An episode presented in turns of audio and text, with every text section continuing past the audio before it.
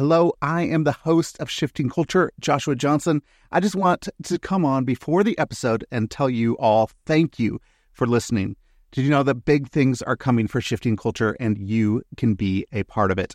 We have just launched a Patreon. When you become a monthly patron to the show, you will get our episode ad free, get early access to episodes, be able to download episode guides, and get bonus shows. Go to patreon.com slash shifting culture to support all that we are doing. Your support means that we can continue to help the body of Christ look more like Jesus. Again, go to patreon.com slash shifting culture. Thank you so much. Now, on to the episode.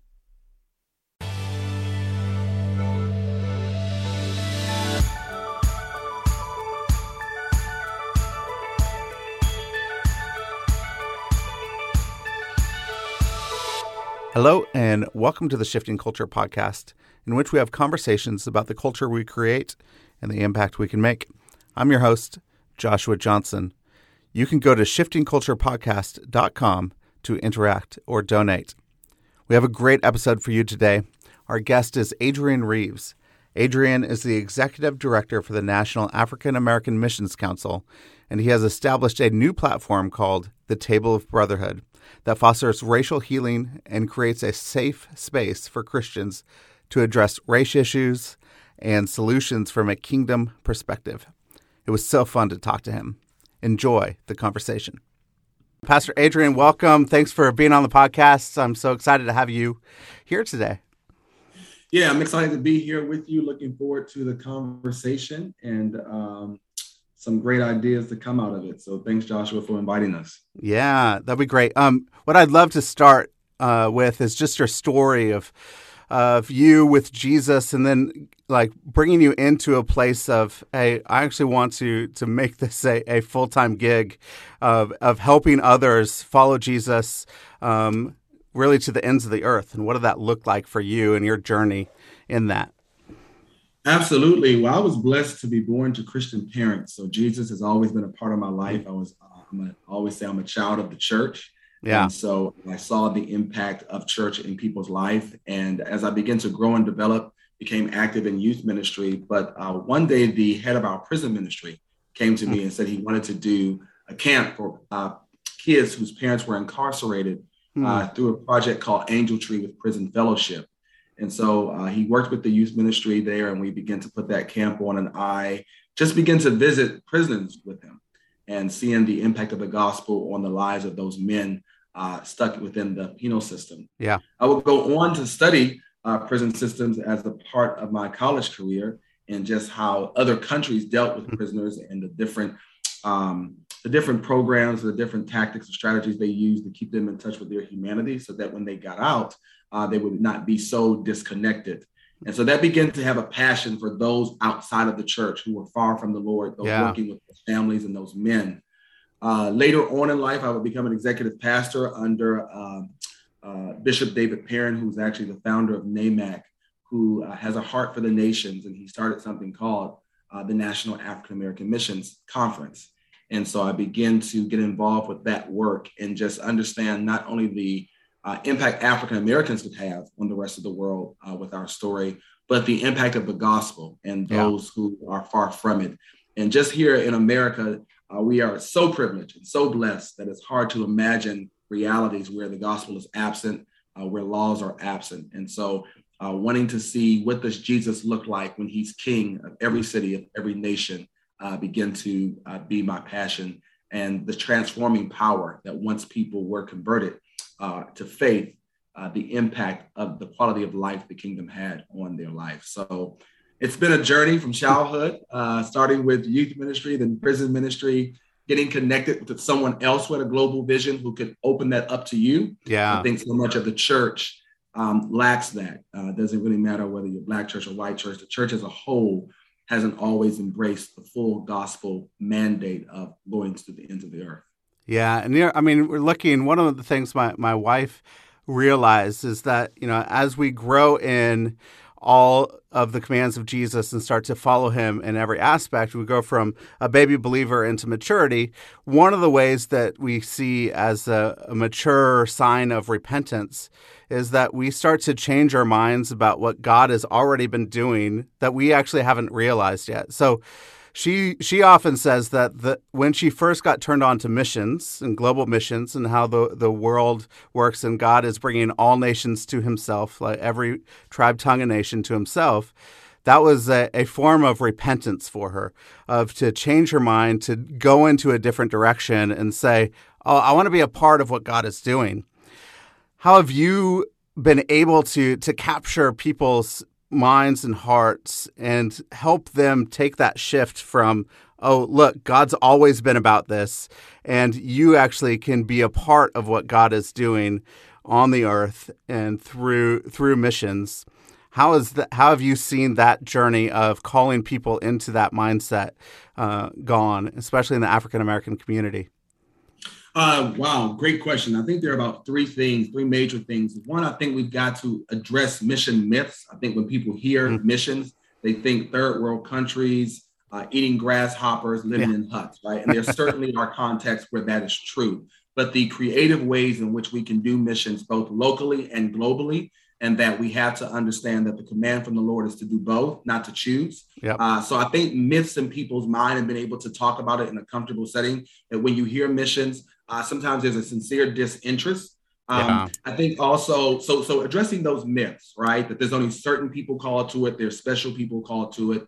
Uh, the other thing is not to over spiritualize it, right? So yep. sometimes we say, I need to pray about that, or God hasn't told me. And so we don't need to pray about things that God has already said, right? So he's yep. already told us to go. So it's not really a matter of prayer, it's a matter of obedience mm. and your heart being aligned with God's mission. We need to build the church as God is building it and not mm. necessarily our own personal kingdoms. So, mm. addressing those myths and concerns, uh, which some of them can be based in fear or yep. ignorance, um, making sure that we're not over, over, spiritualizing the command, that we're not waiting for some spiritual experience to, to tell us to go. We don't have to do that. The word of God already tells us to, to, to do that, that we're supposed to go and make disciples of all nations. Um, so if you're waiting for some spiritual experience, reading the Bible is your spiritual experience. Uniquely in the African American church, African Americans, uh, you know, the first missionary from America was a black man, George Liele. Right. Yeah. And so educating the black church about their rich heritage and missions that you had people like Amanda Berry Smith, um, William Henry Sheppard, John Marrant. Mm-hmm. These were African Americans who, under adverse conditions, were getting radically saved and going to the nations. And so using that as a talking point and an introduction into missions in the African American church has been eye-opening. It's yeah. been exciting because a lot of times there's an I mean, right now we see a huge underrepresentation. And so we talk about why that why that specifically happened because of colonialism and the civil rights movement. Mm-hmm. The Black church had to go inward uh, for survival, but that was not actually um, the way we operated in terms of getting the gospel to all nations. So waking them up to those profiles and giving them the, the treasure of their heritage is mm-hmm. another way that we address it in the context of African American churches. But you know, this is a church issue, getting yep. the gospel to all nations. It's just that in different sectors of the church, um, there may be different reasons as to why that is that is true. So, yeah. so those I would say addressing the myths and fears, not over spiritualizing a command that Jesus has already given, and then being able to make a cultural connection between the people uh, that we're speaking to and the Great Commission. Yeah, well, I think that cultural connection is is pretty vital and key, especially in mobilization and missions, trying to get people. And you actually have to figure out what is the password of the community that I'm talking to. Um, and so once you say that password, you're kind you're kind of in, and then they will have you'll have their ear so that yeah. they can actually hear you and hear what God is saying to them. And I think that's really important. But I also think it's important that that what you you said that you know African Americans have a rich history in missions. That it's not something that you know has been always forgotten. That it's there. I mean the. I mean, George Lyle being the first American missionary as an mm-hmm. African American, just American missionary. It's George Lyle. That's the heritage that we have as American Americans First is George Lyle. Um, Yeah. And so just calling people in, like, hey, you have a story, you're part of this story, and you're part of this narrative. I was listening to a, a podcast, and it was an African American actor talking to somebody, and she said, you know, we've started to get some some bigger roles, um, so that you know we actually have a little bit of part to play, but we still haven't actually been part of the narrative um, in the story. Like, hey, we've been now doctors and nurses, and we, we have these titles, but we don't have the story connected with whatever story we're telling. Um, and so to be involved in the narrative is key and vital.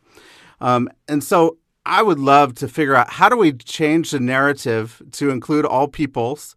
Um, that is not just uh, you know a specific ethnicity or race that is actually going. I mean, if you're looking at the the global missions movement at the, now, it's from everywhere to everywhere, and so all ethnicities have have a part to play in missions at the moment, and it's pretty beautiful. How can we get people to say, I actually have a part to play in this story, um, and my story connects to this story that God is telling? Great question. We have to actually retell history and go back and look at the parts that have been um, that have been forgotten. Uh, recently, uh, two gentlemen, uh, Dr. Walter Milton and Joel Freeman, have um, created Black History 365, an, inclu- an inclusive uh, account of American history. And they've gone back through every era of American history and told who were the Black heroes, who were the African Americans that played a part there, right? Mm. And so we need to do that for the Latino community. We need to Yep. do that for the disability community. We need to do that for Yeah. our Asian brothers and sisters. When all of our literature uh, has white faces on it, and this isn't a a dig at, at, at our white brothers and sisters, or nor is the race or the effort of diversity making white men the enemy. That's not the, the story here. What we're saying is that there were people who were left out. So you actually have to go back when you look at the Revolutionary War or the Civil War or any era in history and say, who were all the players, not just the ones that we recorded down. And then you have to go into those communities and find the leaders, find those profiles. We have to come into relationship with one another, right? Yep. And so uh, when the Lord begins to assemble his team, they're, they're, they're fishermen mixed with doctors and lawyers, mixed with tax collectors. And so it takes those different profiles. I always say if you're trying to learn things about a different culture, look at your area of interest. You know, if you are someone that's into sports, then who were the people in that industry from other cultures that made an impact? If Yeah. you're into arts, if you're into government, then who were the people from other cultures? So Mm. study the profiles of diverse men and women from other cultures in your area of interest. You know, if you're not into aerodynamics, okay, that's okay. But what are those things that you're interested in? If it's music, then what, what were those African Americans that were shaping the arts during the Harlem Renaissance um, and times before? So we have to, number one, go back through history and find out who the other players were. Uh, we have to get into relationship in those communities, Mm. and we have to begin to uh, study in our field of interest or our field of focus um, more diverse profiles. I was recently challenged this year uh, through NAMAC's table of brotherhood that most of the books I read are um, written by men. I, in my own library, don't have a lot of female authors, and so Mm. it made me say, "Wow, this is something I. This is a blind spot that I need to correct." So I think we've got a lot of blind spots Yeah. that the Lord wants us to be awakened to, and we we play a part through effort in doing that, through research, through relationship, uh, and being able to rewrite some of the history that has been just outright omitted. Mm, I think that's such a key and a key factor is saying there are so many people at play and so many characters that we need to to say who were they. Um, and another thing that you said is we enter into different cultures, we have to form relationships in our sphere of interests, and forming those relationships are are absolutely key. I think if we you know, you have something called the table of brotherhood, but if we come to the table with one another, uh, right, and we start to eat together or speak together, we're actually going to hear from one another. Um, it's really important that we hear from, uh, you know, diverse voices and from people from different things, so we could actually see the the goodness of God in every aspect of humanity, because God is uh, a beautiful God and he's created all of us in his image. So there's aspects of God that we're missing if we don't actually hear from other people in diverse voices. So how how how can we actually get to that table, form that relationship and get to a place where we could see each other and hear each other? That's awesome. You know, we uh, at NAMAC, we used, uh, unfortunately, after the death of George Floyd, we began to see um, just the divide between the black and white church in a really sensitive place, right? Yeah. And there seemed to be this awakening amongst our brothers, our white brothers and sisters that was genuine. Uh, the black church became, you know, mournful and silent, and there, there but there was also this silence from our white brothers and sisters, and so yeah. we just begin to say, maybe they're not saying anything because they agree. Maybe they're not saying anything because they don't know what to say. Yeah. And so we we again begin to hang on to the words of Dr. King, and so I I say that because sometimes you have to look at models that were before you and see what can you do. And so in his I Have a Dream speech, he says that I have a dream that one day on the red hills of Georgia, the former sons of slaves and the former sons of slave owners will be able to sit down together at the table of brotherhood. Yeah. So we took that concept of a table of brotherhood uh, and begin to, on a quarterly basis, call black and white leaders together to talk about race relations in the church, race relations and its impact on the Great Commission, because believe it or not, our racism issues mm. in our country are making its way to the mission field, causing missionary conflicts. Um, mm. And so, on a quarterly basis, we begin to pull that, um, pull these leaders together, different uh, leaders, men, women.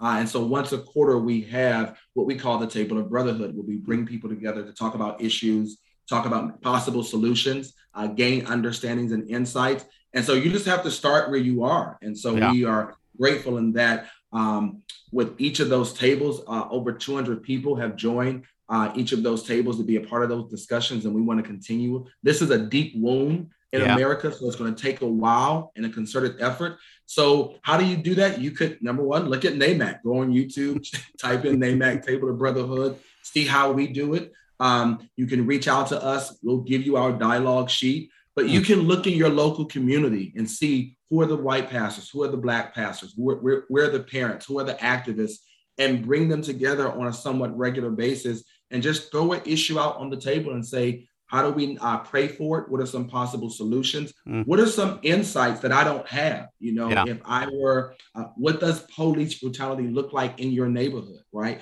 What does a fair and equitable school district look like in mm. your neighborhood? And so, um, again, it starts with relationships. And I can't say that I knew all the panelists, but I knew panelists mm. who knew other people. yeah. And so now my friends begin to expand. A lot mm. of this is relational and common sense. Yeah. You know, we don't need another march. We don't need another law. What we need is heart transformation. Yeah. And that happens when we get in close proximity to one another. Yeah. It's you and I sitting here having this That's conversation. Right. You know what That's I mean? That's right. Yeah. So um, it's those average, normal, everyday things that we overlook that we mm. think we need a book or some college professor to give us a, a, a, a workshop on. No, it's relational skills, mm. it's the ability to care. Yeah. I uh, that's key. I, I mean, I think the church should be leading out in this. Um, I mean, it should. This is what the church is about. This is coming together, knowing that every single person is made in the image of God, that everybody is a son or daughter of the King, and that we actually are family, no matter what. Mm-hmm. Um, no matter what we look like, no matter who we are, we're family because we're sons and daughters of the King. Um, and so, how do we we really do that? So, as a church, how do we lead out in front of this? And I think that as a church we've we've been silent a little bit and so other people have taken place saying hey there's an injustice happening we need to rise up and call people to justice which should be you know that which is the job of Jesus right he's mm-hmm. he is much a he's a man of justice so yeah. how can we as the church lead out in front in culture and not just rely on the actors around us uh, to step up in these justice issues? I think we have to repent. Mm-hmm. we got to repent for abdicating our role. Listen, Proud Boys and Black Lives Matter are not our enemies. They're actually our mission field. Mm. But they have stepped up in the absence of there being a true representation of the gospel of the kingdom. Yeah. We got to embrace the gospel of the kingdom and not just the gospel of salvation, right? Yeah. So uh, the gospel of the kingdom includes salvation, But um, we've been preaching people to the cross, but we actually haven't discipled and taught them how to live from the cross. That when mm. the kingdom of God comes into a territory, it's not just I've got my fire insurance, I'm not going to hell, I've come to the cross. Yeah. Now, how do I walk around with a crown on my head and mm. think like the king? When the kingdom of God comes into a territory, um, quality of life goes up for women, goes up for children. Look at that early church. They begin to look at the needs in the communities. When they had two groups of widows that were not being treated fairly, they didn't make an excuse. They didn't say, oh, this is a distraction from the gospel. The apostles began to institute the deacons so that there would be equitable treatment amongst those who are in need. Yep. So the first thing is don't political don't politicize issues that are spiritual and mm. heart issues, right? We become so, mm, so separated good. in the church um, between red and blue states. But guys, we already have a party. We already have a king, yep. and his principles are very clear. So I think we have to not see justice as a political issue. We have to see it as a spiritual one, right? Mm-hmm. And um, so we've got certain bu- buzzwords that we have now deemed um, negative because they make us uncomfortable. So there's got to be sincere repentance. There's got to be a renewed sense of the uh, of the kingdom of God. And when when the kingdom of God is present in the community, crime goes down, mm. social programs go up. Um, churches come together and work together. And that's another thing. Dr. King was really great at reaching across the aisle, working with uh, different types of people. Churches are so insular now. And some right. of that is because of a very negative view of denominationalism. But one of the healthy things about denominations is they cause community of churches to work together. When. Paul is writing in the Bible, he's writing to the churches at Thessalonica, to the churches that are at Corinth. So churches have mm. got to start operating as a network uh, and not being so insular in their own programs. If pastors don't share pulpits, if mm. pastors don't share ministries, then yeah. we're not going to see our tur- uh, cities turn for Christ. Mm. The last thing I'll say is that we have got to somehow train our congregations to not just hear the presentation of the gospel um, by people who look like them. So intentionally at my church, for instance, we uh, started something called midday meditation at 12 noon every day. Mm. And we intentionally have a different person bring the word of God every day. Mm. If the only people I'm hearing the gospel from look like me, talk like yeah. me, eat like me, then that does not give me an appreciation for diversity. So we've got to see uh, intersectionality. We've got to see some cross pollinating ministries on a very regular basis mm. so that our uh, so that we're teaching people that God speaks through all nations. Um, yep. Even in terms of worship, our worship styles have got to be more diverse. You know, worshiping in a different language, calling yeah. a different style in. We've got to practice diversity. Diversity is not the world's word. Word. It's not. Um, it's not something that's new. It has always been something that God has led. And if you want to read a diversity manual, the Bible is full of diversity teaching. You yeah. just got to be able to open your eyes and see it from that perspective. Yeah, I have something I'd, I'd, love to to get you to to feed back to me, see if I'm I'm on the right track or not. One of the things I think that the church isn't on the right track is because we actually don't have a good understanding of of Ephesians four, um, which starts with in verses one through six, Paul as you know as he sees in the book of uh, Ephesians as like the architecture of church. This is how church works, um, and in Ephesians four, he starts off saying, you know, we have one God, we have one hope, we have one baptism, we have one Lord. Um, and it's all about this unity. So he starts off that we actually have a foundation of a common purpose, a common humanity, a common baptism, a common God. Like we're in this together. And then, you know, it jumps to verse seven. It says, Then grace was given to each one of them. So everybody has a different grace given by Jesus. So Jesus gives apostles, prophets, evangelists, shepherds, and teachers to equip the saints for the works of ministry. That then, in, in turn, those giftings, different gift mix that we all have, the diversity that we have, leads to maturity in Christ, where we don't actually become tossed to and fro by the waves and every wind of different teaching um, and the cunning schemes of the evil one, we actually can stand strong and be mature and grow up into Christ. But it's the foundation of unity that I think is the thing that's missing for some people. That we often well, the world has started with diversity. Like we need to see each other as the diverse people that we are. And we've forgotten our common humanity. We've forgotten that we actually are still all one people um, that have different ethnicities and different diversities, different gifts that we have to appreciate and be aware of with one another.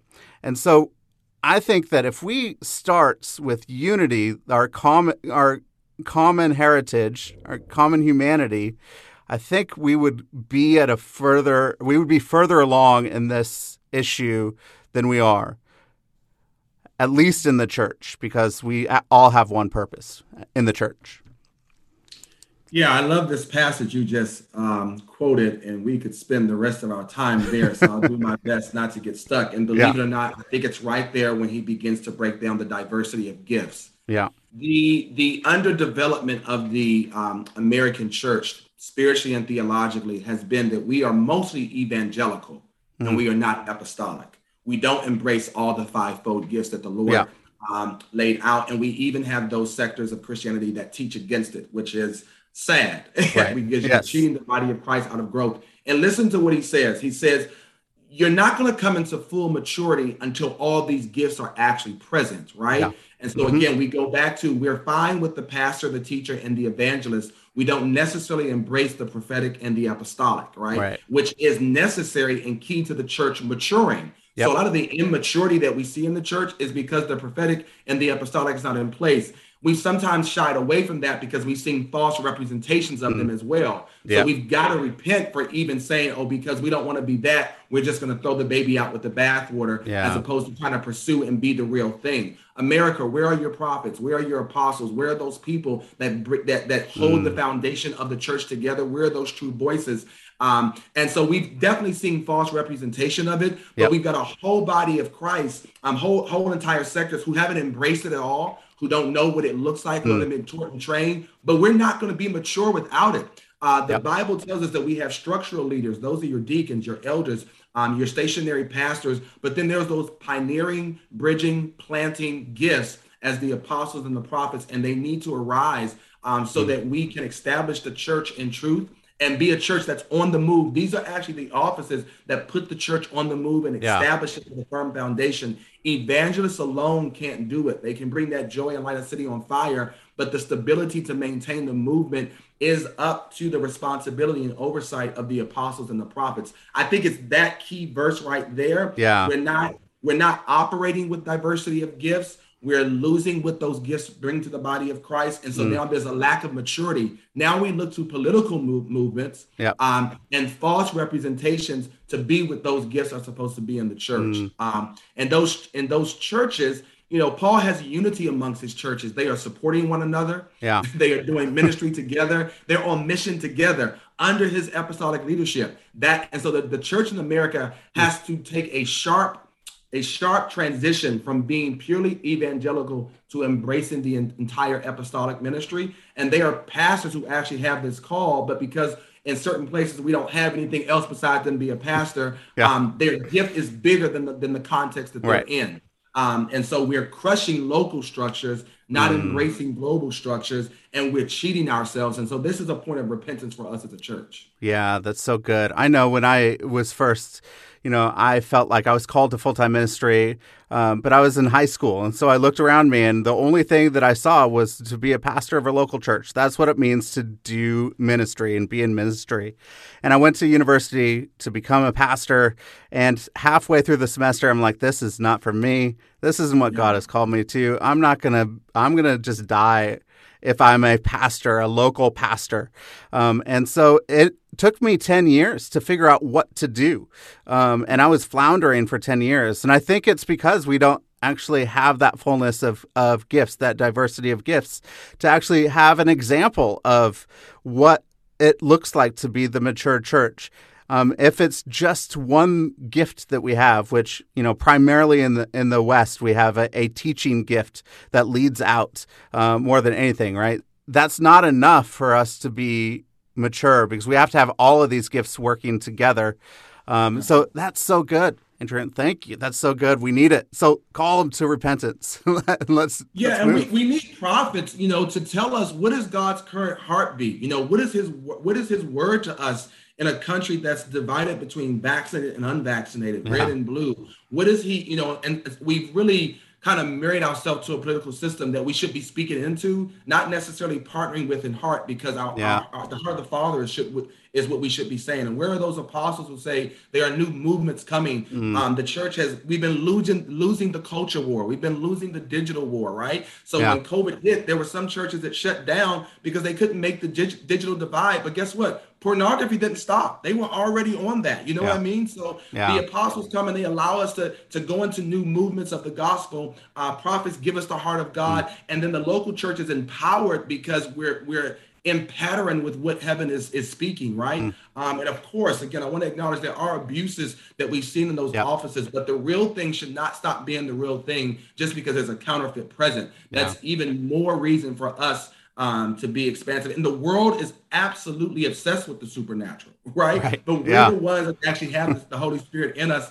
And I want to say this: in the West, we are very guilty of re recalibrating the Trinity to be God the Father, God the Son, and God the Holy Scriptures because we love teaching. Yeah. But it's not that, it's God the Holy Spirit. And so to actually have a relationship and engage and understand what it means to be a part of a spiritual movement and have mm. a spiritual relationship and encounter supernatural power, we don't, a lot of us don't have a grid for it. We don't have intimacy with the Holy Spirit. And so we've relegated him to some seminary. Yeah. Um, content as opposed to being the life-giving breathing spirit that he is and supposed to be for mm. the church. And that that's interesting to me because the Holy Spirit is who's in me and lives with me and walks with me is with me all the time. And so how how did we lose that intimacy with the Holy Spirit? We became more intellectual. right? We became more intellectual, and I, I, I love college. Now I went to college. We be, yeah. we began to. The Bible says that listen, in the last days they would be forever learning, but never coming to the knowledge of the truth. Mm. And so hmm. we've got more degrees behind our names and more letters behind our yeah. names, but we know less about God.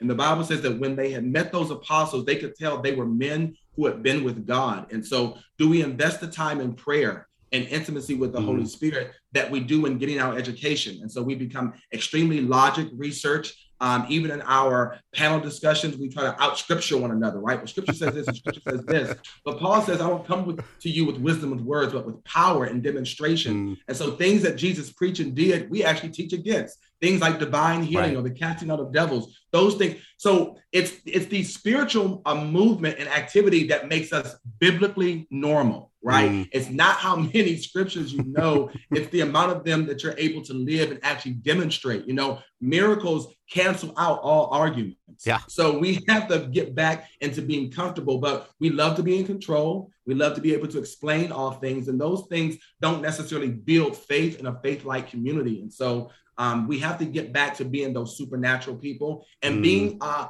being comfortable with not being in control, being comfortable with not having a model yeah. Or a three point step to everything. You know. Yeah, that's that's hard for us. We love being yes. in control. We absolutely yes. love it. I mean, we just got done with uh, doing our missionary training, and one of the last things I left people with was remember that the Holy Spirit is the best teacher. Like and, you know, we often forget that the Holy Spirit teaches, gives wisdom, discernment yes. in all things as we're walking with Him. So, you know, back when you were talking a little bit about churches coming together and networking together in different places, have you seen any good examples of that in the in the states as churches coming together, networks happening to affect communities? Uh, I have, but not necessarily in the field of missions. right. So, and this, we go back to are we on God's agenda? I've seen churches come together. Uh, I sit on a board called the Collective Empowerment Group, and it is a, a collection of churches that meet with business owners and banks. Yeah. And they uh, begin to put together financial programs to bring about financial stability uh, and empowerment in the church. That's great. I've seen churches come together um, with youth programs or women's groups, right? Mm-hmm. So we do come together around some uh, shared interests, but it tends to be, they don't necessarily tend to be global um, and reaching in terms of missions. So a lot of times they're our personal interests. And I think we've got to ask ourselves are we building what God is building? Hmm. And are we pursuing the people that God is pursuing? Right. And so um, I think when it comes to missions, this is an area where churches have not done well, but I hmm. actually have seen churches do it. You know, we, we have conferences all the time. Yeah. There are lots of interest areas um, that we come together on, but the mission of God seems to be lacking. And hmm. unfortunately,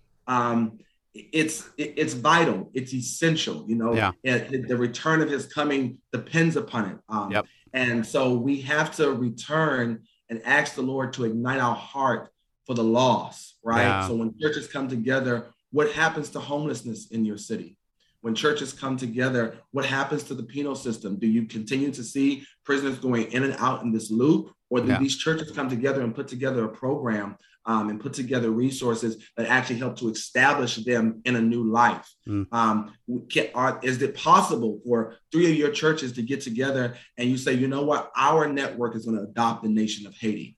Yeah. Our the solutions that the world needs are not coming from the government. Yeah. They're not coming from the education system. They're going to come because the church arises and, be, and, Mm. and becomes the church that God has called it to be. Look, we're the bride of Christ. Yeah. We should be we should be on the same agenda a- as our husband Jesus, right? Yep. And so um, I know men have a hard time with that particular analogy, but we already have a marriage that we're in, and Yeah. we need to be. I mean, can you imagine being married to someone and you're not unified? You're just living separate lives, and in many ways, the church is living a separate life from what Christ has been called to do. Hmm. if He's been called to seek and save that which is lost, then we need to do that. And lost are not just in your city; they're all over the world. Yeah. And and I think the other fear is that if you go globally, that will be a loss to what you're doing locally. And that is simply not the case. Yeah. People give more, volunteer more, because when you begin to embrace a global vision, you're stretching the capacity of your church. Yeah. And I, I think that it's important. Th- I mean, we do something called Senders University here at All Nations. That's really important that we're we're equipping the senders of of missionaries, not just the missionaries themselves, because there should be a connection between the local and the global. the The church should be sending people out, um, and that they, you know, the people that are out should be reporting back, so that the the church, local church, can be inspired and being able to to go out and see more things happen even locally. Um, and so there should be that connection. I mean, we see it through you know through Paul's ministry uh, and in the New Testament that there are connections between the local church and the people that have been sent out. Um, and so we have to keep that connection alive and well so that we could all grow into maturity, into our, relationship with Jesus and making it a more complete gospel, as he said. So, yeah, that's really essential and huge uh, to be able to do that. What what's going on right now for you know for people that aren't very much aware of, but what's going on and what's exciting in the in the African American missions community at the moment? Awesome. Well, um, NAMAC has been a huge network for the African American community. You know, in the last year, we have transitioned from being just an annual conference to now a year round organizational resource and network. Uh, the need has been so great. African Americans are recognizing, number one, their history and missions. Yeah. So even those who have been interested or have studied that era, uh, they weren't seeing themselves. So NAMAC has been able to bring those profiles alive. Every month, we give out a mission award, and we name all of our awards in honor of African American missionaries. So, for Mm. instance, uh, this month is the John Lewis Award. And so he's someone Mm. who did missions amongst the Native Americans. Imagine that. The Black church and Native Americans have this wonderful history of creating gospel movements together. Um, Rebecca Protten Award, uh, a sister in the Caribbean who was uh, witnessing to slaves along their, their, their travel route um, and get, getting them converted to the Lord. So I would say that waking us up to our history. Uh, of course, we've all been in this pandemic, so we haven't been able to move around a lot but it's allowed us to uh, begin to dream again. And so we're coming up with a 50 state initiative in 2022 mm. where we are actually going to be bridging at least three churches within a state to allow them to become more missions minded and take them on a journey of a missions um, of a missions curriculum. And they'll be able to take an assessment uh, uh, that will score them in one of five levels. Level one being that we're interested but don't know where to start. Five mean that we're completely missional and we're ready to now mentor another church and becoming mm-hmm. missional. And so that's everything right. from giving to short term teams to teaching uh, to missions being a part of your worship. That missions is the DNA of the church. Mm. And I think the other key thing for, for NAMAC and is that we're seeing um, our approach has always been generational. So we have a children's um, a children's department, yeah. a teen department, because we don't want this generation to look at African Americans and missions as being something unusual. so yeah. that missions will always be a part of their life. And we as a church have to have a generational approach to what we're doing, right? We have yeah. a tendency not to bridge the generations together. So those are some of the things that we're doing. We have uh, the table of brotherhood, of course, that we do on a quarterly basis.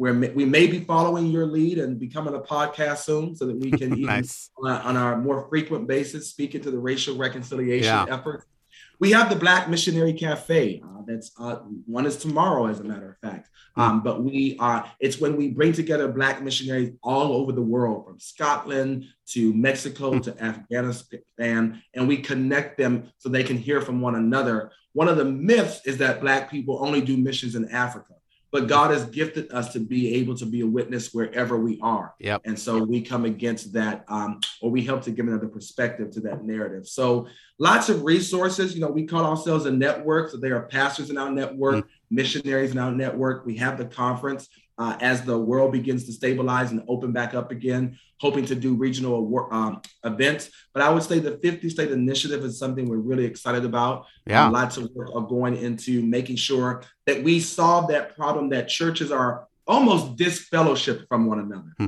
and so we want to bring them back into fellowship, but around the mission of God. Because hmm. again, as I said earlier, churches do things together. They're just not always the things that drive the gospel forward. So yep. we can get a church network in a state centered around the Great Commission, uh, supporting long-term missionaries, sending short-term teams, equipping the saints.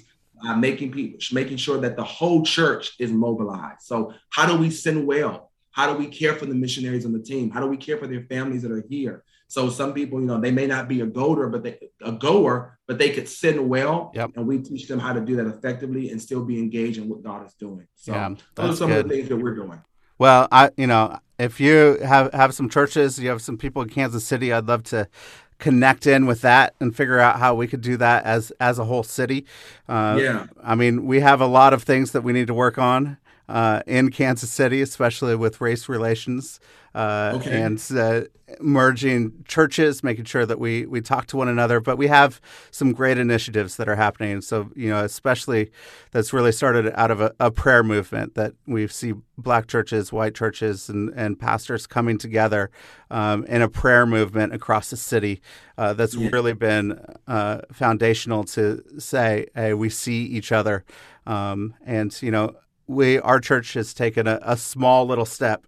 As we're I mean we're primarily a white church um, and our our youth group has decided to merge with a with a, a black church's youth group. And so we we're now saying, "Hey, we're going to get together and we're going to worship." Um, and we're and we have the the youth pastor that's from that church is the one that's leading uh, leading that, and so that's really helpful for us as we actually start to engage uh, with one another and saying, "Hey, we are worshiping the same God." together and we're doing it side by side and uh, it's actually been a beautiful thing uh, to see and hopefully that fruit of what is started would actually blossom into something much more than just youth groups coming together. That's awesome. That's actually an example we've used before. How do churches come together? Exactly what you just mentioned. You know, if your women's group is doing something and my women's group is doing something, let's just do something together. Yeah. Or create something new that we can do together. But it's really knocking on the doors or pick up the phone and says, Hey, I'm in your city. We don't talk, we don't eat. What can we do together? What are you guys doing? I don't have to be in charge. We can join in with what you guys are doing, but yeah. that's relational. Yep. It's, and it's easy to do. You know, you know, you know, these young people are going to come together, come together, together. you know, exactly. so uh, it's those everyday normal things. It's no, you know, grant project or strategic right. initiative or um, legislative event. It's people saying we're in the same city. Why do we not worship together? Yeah. Yeah, that's beautiful. Just a couple questions at the end. Number one, uh, if you could go back to your 21 year old self, what advice would you give? That is a beautiful question. You're using one of my own questions on me. Uh, I would tell myself, don't be afraid to do what you want to do. Mm. Don't be fearful. Like go, go, If you want to go, go. I would definitely tell myself, don't be afraid. Um, and I guess that would be in tandem with um, don't wait for someone else to give you permission to be you. Yeah. Stop, stop waiting for That's validation. Good. That God placed that desire in you. go do it. You're wasting your time waiting to see if you fit in or or if this group mm. of people will will validate it. Don't be afraid to be you and do what you want to do. That's excellent advice. Thank you. Um, anything you've been reading or watching that you could recommend? Ah, yes. So recently, uh, we were attended Missio Nexus, mm-hmm. and uh, Ted Esler has a book called The Innovation Crisis that I've been using as a devotional recently. It mm-hmm. is an amazing book um, when you think about innovation, the church has lagged in this area. When we think about innovators, we think about Google, we think about Apple, but we don't think about the church. And the church used to be innovative, mm. and so we we we um, are deficient in this area. Yep. So I would uh, I would highly recommend it. It's a very well treatment of how we got here and what we need to do to get out of it. And innovation isn't always technology. I think that's key. Yeah. Sometimes it's about figuring out a new way to do a process or a new way to do ministry. Um, a new, we have a, a new way that we teach Bible study at my church. So innovation is just the mind of Christ coming to us to be relevant in the um, to be relevant and effective in our generation. So the innovation crisis by Ted Esler definitely uh, worth uh, worth the read. We have we live in an era that has been greatly disrupted by technology. Social media has yep. been a disruptor. Um, the internet has been a disruptor. Uber has been a disruptor. Uh, the church can be a disruptor in a positive way. Yeah. And uh, we're going to need innovative ideas to do that. Good. So there, you could go to NAMAC um, as uh, the website. Uh, yes, you can go to uh, NAMAC events or the NAMAC. Uh, so N A A M C. Uh, so either one of those sites would work for you. Uh, they lead you to the same sites. Um, uh, we used to have the NAMAC and that's NAMAC events. And so we encourage you to go there. There's a resource library there. Uh, mm. We've got podcasts, we've got blogs. Uh, there are um, new events that are coming up. So check us out there. You can also, uh, if you want to email us, uh, info at thenamac.org. And uh, we'd be happy to talk with you, partner with you, and uh, dream together. Excellent. Well, Adrian, thank you so much for this time. It was really a pleasure to talk to you. I really enjoyed this conversation, and hopefully, we could uh, stay connected to see the gospel expand throughout the earth. Absolutely. If we're ever in Kansas City, you're going to be the first people we look up. All right. Thank you.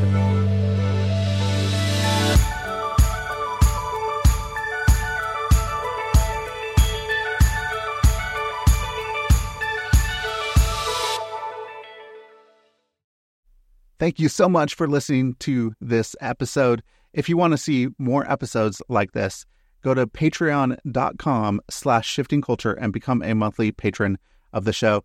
You can help us produce more episodes so that we can see the body of Christ look more like Jesus. If you become a patron on patreon.com slash shifting culture, uh, you will get early access to episodes. You will get episode guides. You will get bonus shows, hopefully, and more. So go to patreon.com slash shifting culture and become a monthly patron. Also, leave a rating and review on Apple Podcasts. Uh, it really helps us out and helps us find new listeners to the show.